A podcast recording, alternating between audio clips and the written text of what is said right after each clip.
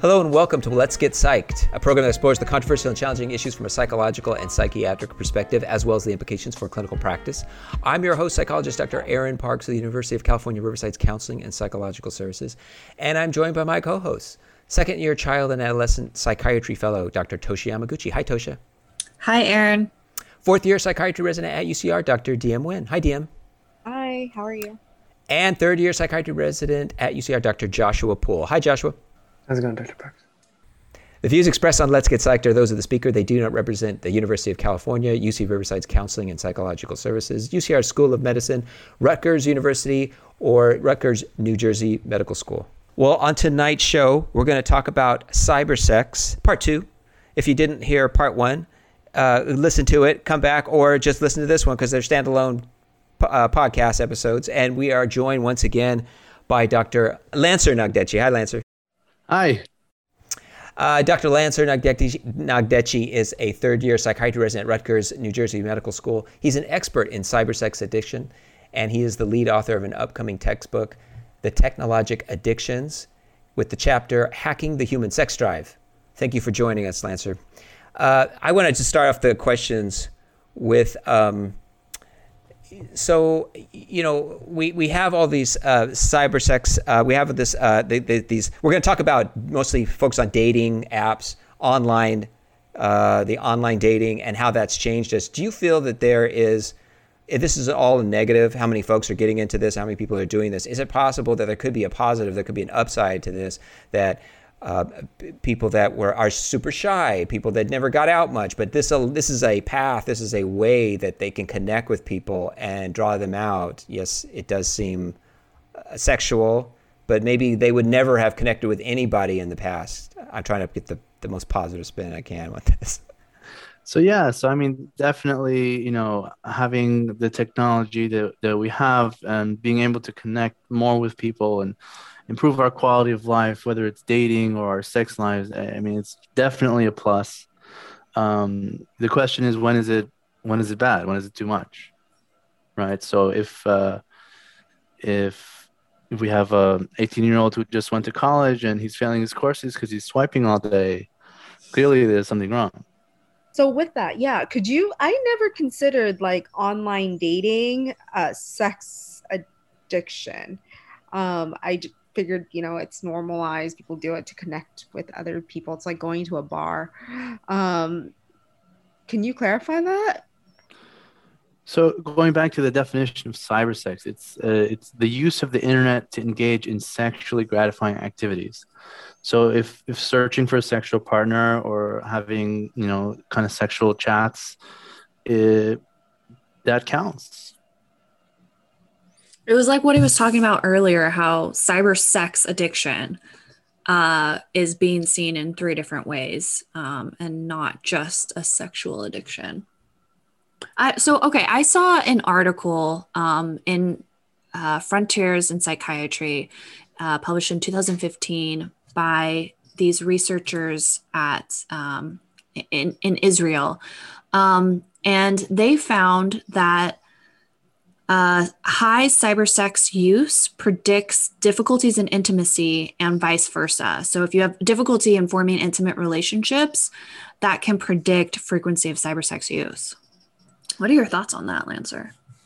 Yeah, I've definitely come across this in, in, in my research. I think I actually saw that um, article. Uh, it's it's it's um, you know anecdotally it's it's common where you know the wife uh, feels jealous when the husband is watching porn or vice versa. Um, on the other hand, uh, some people use use uh, the cyber sex to improve their, their sex lives. So there's a lot of um, you know there's a lot of emotion injected into into this and uh, a lot to tease out. Yeah, I kind of wanted to hop on that point in particular was uh, uh, like uh, from my psychoanalytic course, sometimes we talk about um, like pornography, and they came at it from a very interesting way, which is it can be a very useful thing to explore with with somebody you're doing therapy with because the things that people are drawn to can tell you a lot about them. And if they're in relationship that type of thing can be explored to deepen the intimacy that they could have potentially with their partner. If they kind of explore like what is it why is it that this particular niche or fetish or thing is intriguing to you and that can kind of tell a lot because sex is so charged it comes with a lot of emotions and those emotions are invariably attached to important things within us. So i don't know. It would always be i would be interesting if i was doing long-term therapy with somebody to ask them why do you think it is that you're attracted to you know feet? or something like that. Like what does that mean for you Right. So, you know, I, I always tell my colleagues, um, you know, we, we really need to do a better job at getting a, a sexual history, uh, act, at asking specific questions, at getting getting down to the nitty gritty of what what exactly is going on. Like, what what are you too ashamed to share with me that's really affecting you in other facets of your life? Um, is that a question that you ask? Is, do you ask it like that? I don't ask it like that. I kind of ease into it. I don't ask it on the first point, um, on the first visit. Clearly, um, I don't ask it to everyone.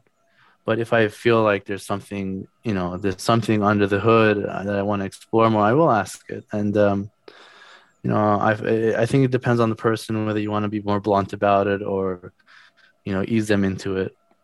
I feel like this is something that it, it it's very touchy, especially on the first uh, session when you're doing a diagnostic assessment. Um, but I think it's it's hugely important too. Oh, uh, what? How do you open the door to kind of this, this discussion with someone that you're you're talking to when you want to kind of understand how much they're into this stuff, the cybersex? Well, there. I mean, there are screening tools we can use. Um, one of the screening tools was developed recently. Uh, it's called the ISST, uh, the Internet Sex Screening Test. It was developed in 2003, actually, by Delmonico and Miller. Uh, it's a 25 yes or no questions, and there's different variations of it. Um, if you if you just have that in the packet of, of questionnaires, um, then that that already you know gets your foot in the door. Um, adding on to that, I, I think when it comes to adolescents and kids, this becomes exponentially harder. How do you ask a kid about this? So I, I, think as, as a field, we really need to do a better job, not only in medicine, but specifically in, in psychiatry, mental health. We went from being, you know, back in Freud's days, only about this kind of stuff to kind of shying away from it. I think there are a lot of yeah. barriers, at least from my viewpoint, and including a lot of cultural barriers to how people talk about sex and how people approach something like sex addiction. Can you talk more about that? Well, I, I think um, I think it's one of those things, kind of like substance use, uh, you know, or or eating addiction, food addiction. It's just sex is something that we're hardwired to be addicted to. It's kind of easy to hijack the limbic system. So um, I think it's spread out across different cultures and different people. Um, and I, I, don't think it, I, I, I, can't put my finger on exactly what, um, what kind of culture is better or worse. Um, again, there are, so, there is some research saying that, you know, more conservative, more religious um, communities have a bigger problem with this. Uh, I, I, I recall seeing an article recently saying that Pakistan, which is you know an Islamic conservative country, was the highest consumer of pornography. Now I don't know if that's still true or really, but yeah. Is there something about uh, if you're if you grow up in a repressive family or culture that this may, potentially can make it more of a problem than if if it's uh, you know talked about. There's an ease to it. It's an accepted part of your humanity. That kind of thing. That I mean, that's my opinion. I don't know if that's uh, what's actually happening. I think there. I my best guess. Not that anybody asked me, but I think my best guess on this would be there's something about sort of the the taboo transgressive nature of certain sexual things that heightens their their appeal. I mean, if you go if you like look at the breakdown, like you can see statistics of like what percentage of, of people by age, by uh, by gender, by country are looking at which videos on Pornhub, mm-hmm. and it's fascinating, like just the topics that people are interested in. And I don't know, you could, I don't know if you could paint with a broad enough, you know, brush to say why is it that people in this age group or in this region are most attracted to this particular thing. But I do think it's interesting that just the categories of the types of porn that exists, so many of them have inbuilt transgression or uh, taboo or cultural violation of, of some sort. Not you know not all the extreme stuff, but just things that nobody would really talk about openly. So so going back to the difference between like sex addiction, cyber sex addiction. One one one thing about cyber sex addiction, there's a thing called the AAA model. Um, you know why is why is it so addictive? Accessibility. You know the internet's everywhere. Affordability. It's basically free and anonymity. N- no one knows who you are on the internet. So especially in this you know repressive kind of cultures, the anonymity especially is I think like uh, you know one of the highlights.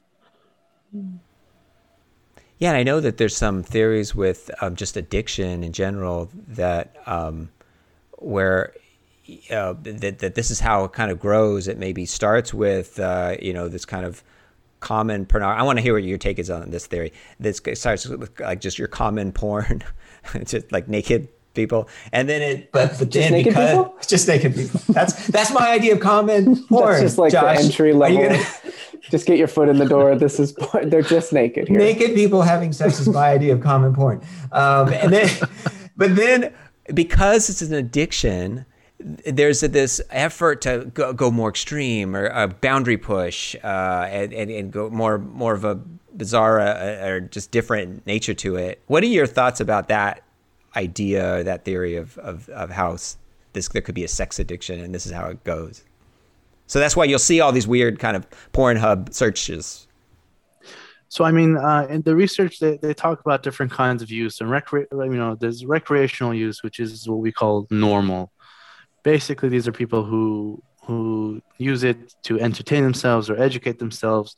They're able to control their use. They get bored of it pretty soon. They go back to their normal lives. It doesn't really affect them that much.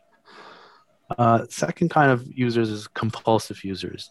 So these are people that probably have some underlying I hate to use this word, but maladaptive sexual preoccupation or dysfunction. So maybe they have some kind of paraphilic disorder. Um, maybe, you know, maybe they have a sexual addiction, right? And, you know, and uh, this is just a gateway for them to explore what's going on. Can I ask you a chicken and egg question though? Do you feel like easier access and anonymity and the things you're talking about gives rise to more sexual perversions and fetishistic sex and, and uh, kind of unusual kind of stuff? Or do you feel like it was there and now it's just this is just the platform to do it or engage well, I? I mean, I think it depends on the person. Like I'm saying, there's there's there's different there's different kinds of users that they've that they that the literature talks about. So you know, chicken or the egg? Is is it someone with uh, you know a voyeuristic um, preoccupation that just goes online to explore this, or is it someone that found it online and then now now they have a paraphilic disorder? So it is a chicken or egg thing. I think we need more research on it. I wonder too uh, how related um, this like taboo uh, concept uh, in in terms of kinks has to do with novelty and and that being a huge factor of attraction. Uh, I, I think um, I think we've seen an uh, an increase in you know popularization of the kink subculture. We see it in movies, you know, Fifty Shades of Grey. Um, I think uh, you know a lot more people are being introduced to a lot of different things. So is that a good thing or a bad thing? Again, it's you know, is it contributing to your quality of life or is it detracting from it? You mentioned something earlier. You a term. You said a phrase. You said hijack the limbic system. Will you explain what that means? So uh, I, I know I've I've heard that there you know there's a theory out there saying that the companies out there they they've basically it's kind of like gambling. They've learned that the brain is pre-wired to get addicted to certain things. The food industry, you know, we have you know sugar and we have gambling, we have gaming. So sex is just another one of those things that you know it's very easy to profit off of, considering our predisposition to it. I want to maybe ask something that's uh, probably taking us a little bit in a different direction. Sort of in the prep for this episode, um, we were talking about different ideas, and one of the things that really came to mind, and I'm going to pause right here. Oh, if you're just joining us, thank you, Joshua. If you're just joining us, listen to Let's Get Psyched on KUCR. We're talking about cyber sex with our special uh, guest host, Dr. Lancer Nagdechi. Go ahead, Joshua. So, one of the things we were talking about in brainstorming for this was um, dating apps. And the thing that immediately came to mind was a Rick and Morty episode in one of the later seasons where there was a dating app that aliens were using to like take over uh, the world. And the way they did it was they basically told, said that they figured out an algorithm to give you your one true match and your soulmate, right? And then they'd get you in contact with that person, and then they'd quickly update it to say, actually, you have another soulmate.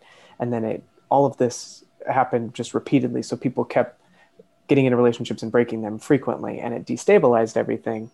And the sort of thesis that they went to now, I don't, it's obviously all you know, kind of jokey and sarcastic, but the little nugget that did stick with me from that was they were making a point about the idea of love and intimacy and attraction being based on scarcity, and the fact that having a one true soulmate is like the thing that drives people. And I wonder if cybersex to use that term, hijacks the limbic system, like when you have a, a Grindr, Bumble, or Tinder, or something like that, to keep showing you these matches and the possibility of, oh, this could be, this could be the one, as opposed to perhaps more of a traditional idea where you're with somebody and then you you kind of make it work. Like if you can't find, if you can't be with the one you love, honey, love the one you're with, kind of thing it's kind of an antiquated idea, but I wonder if cybersex is a way that's hijacking this mentality that always on to the next, always on to the best, sort of that um, escalation. I don't know if my point's really making sense here. Does anybody? Am I no, just trailing? I agree. I think it's like there's too many fishes with online. Yeah, like, plenty of fish. That's the name of one. Yeah. yeah. So yeah, the swiping. I mean, it's basically a slot machine. You have um, a random a random dopamine surge, and that's essentially what gets you addicted to something. Yeah, it's intermittent um, reward schedule, right? Yeah. Right. Yeah. That's the the most powerful way to cause an addiction. But you, but you, but you personally don't believe it is technically an addiction, correct? Don't know. Oh, okay. I don't. You're, you're on the fence. You're agnostic but yeah. you're a research, researching agnostic. I'm, I'm, I'm in the sidelines just watching what's going on. oh, you're very much in it. You're very much an expert in it. Didn't you do a panel as well, Lancer, about um, that movie Don Juan? Don uh, John, yeah. Don with, John. Uh, Joseph Gordon-Levitt. Yeah. So what, good. For for audience members who aren't familiar, it's so Don John, the main character, he has a porn addiction or uses a lot of porn, and then he's with Scarlett Johansson's character, who I think they try to set up the comparison that she's like addicted to romantic comedies, or I haven't seen it in a couple years, but I was wondering if you could comment on how is cybersex different than the other ways that we consume uh, like sexual media as a like non cyber types. Is there is there an overlap? Is there a comparison to that? I just kind of wanted you to dish on the movie Don John. I was just trying to make it sound smarter than it was. We should talk about yeah. her too. And her, one of my favorite movies. Yeah, so Don John, I mean, I, I, I think Don John did a pretty good job. I, I know guys, you know, my age that basically have the same story. They're they're more or less a normal guy. They have a good social circle. They're you know they have a job, a car, an apartment, but they just watch a ton of online porn.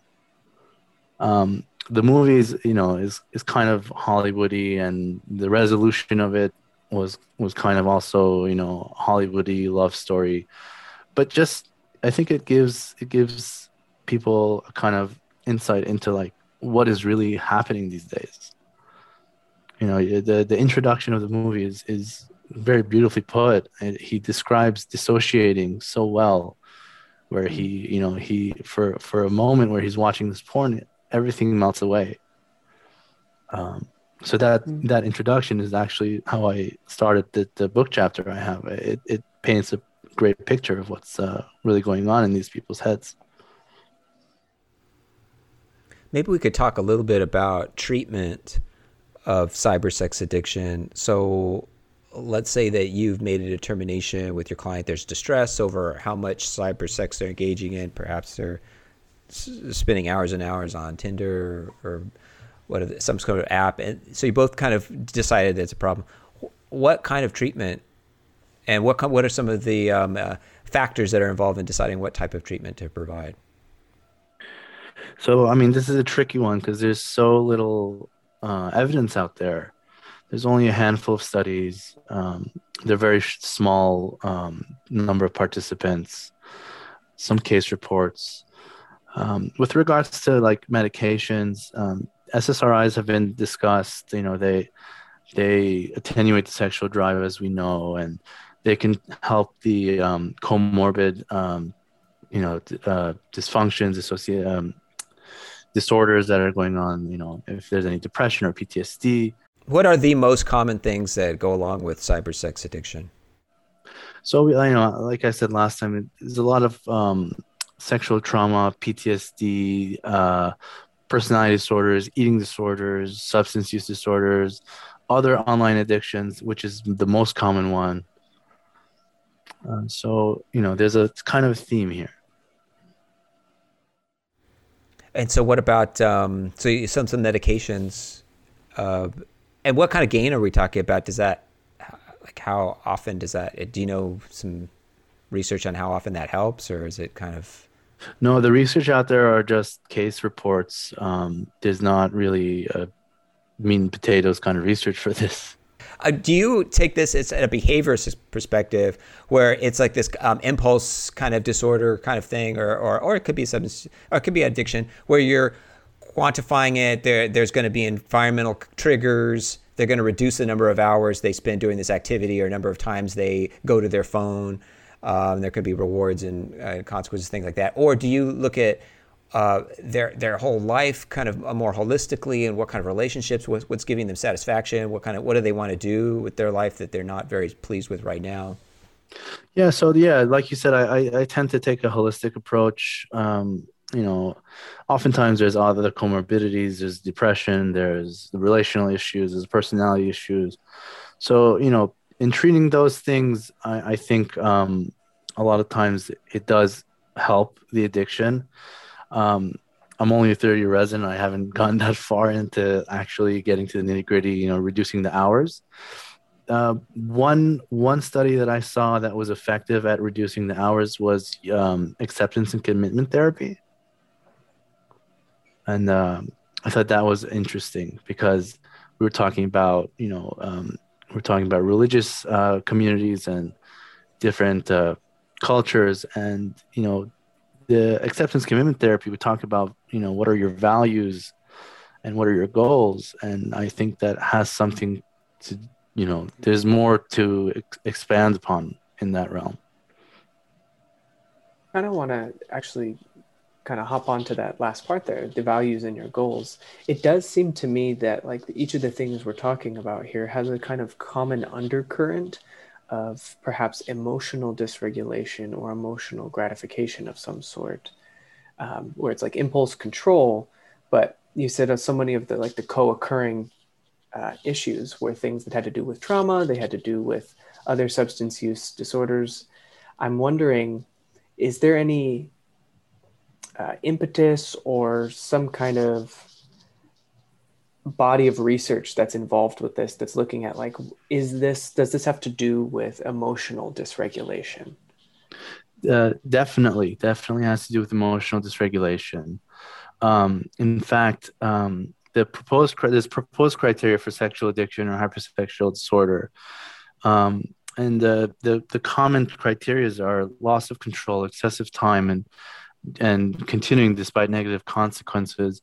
Uh, we spoke about, you know, we spoke about um, online dissociation, where you you kind of um, detach while you while you're while you're um, engaging in these activities, um, and so that that kind of ties into the uh, mood regulation, emotion regulation strategies, especially considering the you know, association with sexual abuse, PTSD, and um, emotional insecurity, attachment anxiety. So I, I think I, I agree with you. There is an undercurrent here. Just to be sure, when we're talking about using SSRIs, you're using a side effect of the medication to kind of delay sexual interest. It doesn't really help with the obsession. You're not using like it for an obsession quality, right? Well, I mean, what people have have spoken about is that it no, it, number one, it helps any underlying issues. So if the patient's depressed, the patient has PTSD, it'll it'll help with that. And number two is yes, the side effect is, is, is it's a known side effect. So, you know, if it works, it works. I'm sorry. I just I don't know if I'm buying the whole behavioral side of it as being like the cute. I mean, yes, this is very common for me being very psychodynamically oriented, but I I feels like all of this kind of has an undercurrent of like it, it smacks of emotional need somehow. It smacks of there's something there that's a gratification, and that perhaps there's like a very maybe there is a behavioral component in the dispelling of anxiety um, when engaging sort of different cybersexual activities. I don't know if there's a question there. I just want to I want to push up against the CBT ACT paradigm. I, I I agree with you. There definitely is, and um, you know, so for you know for for food addiction, there's food addiction and eating addiction, where the food addiction is a substance kind of substance use addiction and the eating addiction is more of a behavioral addiction. Love and that distinction. Yeah.